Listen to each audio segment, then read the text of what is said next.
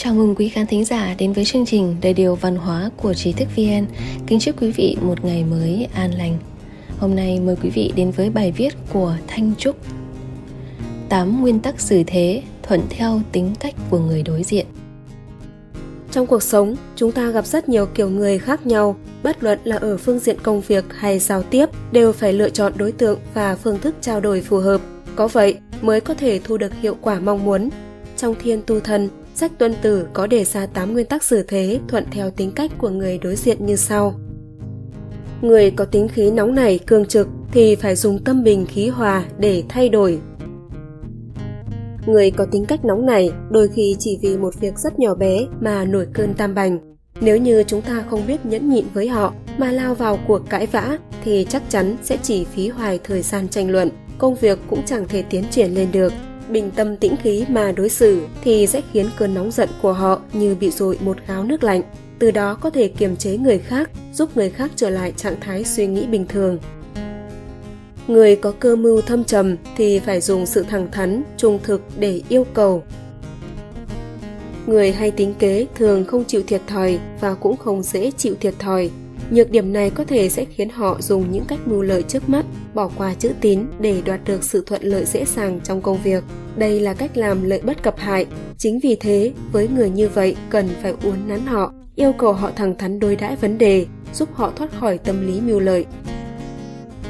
Người dũng mãnh ngang ngược thì dùng phương thức tuần tự, tiệm tiến để khuyên bảo. Có những việc thật sự cần người dũng mãnh để vượt qua khó khăn chắc trở, Tuy nhiên tính cách dũng mãnh đó đôi khi lại khiến họ bất cẩn, quên mất những chi tiết quan trọng. Công việc này họ chưa hoàn thiện đã ngang ngược nhảy sang công việc khác, không chịu nhìn nhận vấn đề. Chính vì vậy, cần biết kiềm chế họ theo phương thức làm dần dần từng bước một, khiến cho năng lực của họ không bị phân tán. Gặp người hẹp hòi, hãy mở rộng lòng. Liều thuốc duy nhất cho bệnh hẹp hòi là làm sao có thể khiến cho người đó cảm động, khiến họ sẵn lòng rộng mở hơn, Tất nhiên, đó là điều không dễ làm được, nhưng nếu biết cách giúp đỡ, nếu biết khoan dung với họ, cho họ thời gian để hiểu ra, thì họ sẽ dần dần thay đổi được tâm địa của mình.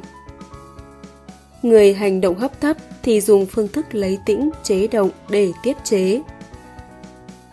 Người ta có câu nhanh, nhẩu, đoàng, ý rằng hành động hấp tấp thường khiến kết quả công việc chẳng ra sao, lại phải mất công người khác làm lại Chính vì thế, với người có tính cách hấp tấp, cần phải nghiêm khắc với họ. Thậm chí, một số việc là đến lúc mới nói ra. Có như vậy thì khi cần họ động, khi không cần thì họ cũng không có khả năng hấp tấp làm hỏng việc. Người tài năng thấp kém, thiếu tập trung thì dùng thầy giỏi, bạn tốt để cải biến. Gần mực thì đen, gần đèn thì sáng, người tài không phải là điều dễ gặp, muốn có nhiều người tài thì tốt nhất là hãy đào tạo và nuôi dưỡng người ta, khiến người ta từ chưa biết thành biết, từ chưa giỏi thành giỏi, khéo léo cải biến, nâng cao những điểm tốt đẹp của người ta lên, từ đó mới có thể khiến cho nhân tài không cạn kiệt. Người dễ lười biếng, tùy tiện, cam chịu thì nên nói rõ tính nghiêm trọng của sự việc. Lười biếng là một tính cách xấu của con người, lại thêm tùy tiện cam chịu thì có thể tưởng tượng được người đó sẽ ra sao. Người như vậy thường bỏ bê công việc, không kể gì đến hậu quả. Đó không phải là vô tư lự, mà là vô trách nhiệm.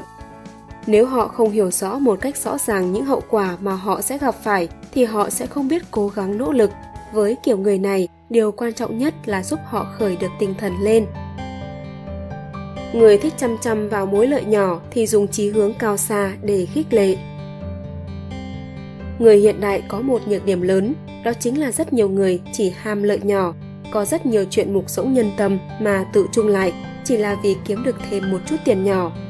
Từ nghèo khổ như người nông dân cũng vì thêm một vài đồng mà dùng thuốc trừ sâu vô tội vạ.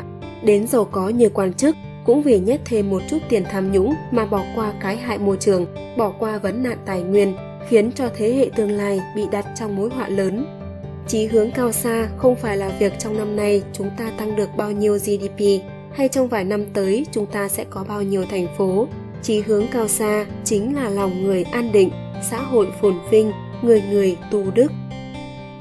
Cổ ngữ nói, thiện ý một câu, ấm ba đồng, lời ác lạnh người, sáu tháng dòng. Đối với mỗi người mà chúng ta có duyên gặp gỡ, nếu có thể ứng xử bằng thiện tâm thì vừa có thể giúp đỡ họ, vừa có thể quảng kết thiện duyên, giúp người cũng là giúp mình đến đây là kết thúc bài viết 8 nguyên tắc xử thế thuận theo tính cách của người đối diện của Thanh Trúc, dịch từ Vision Time tiếng Trung.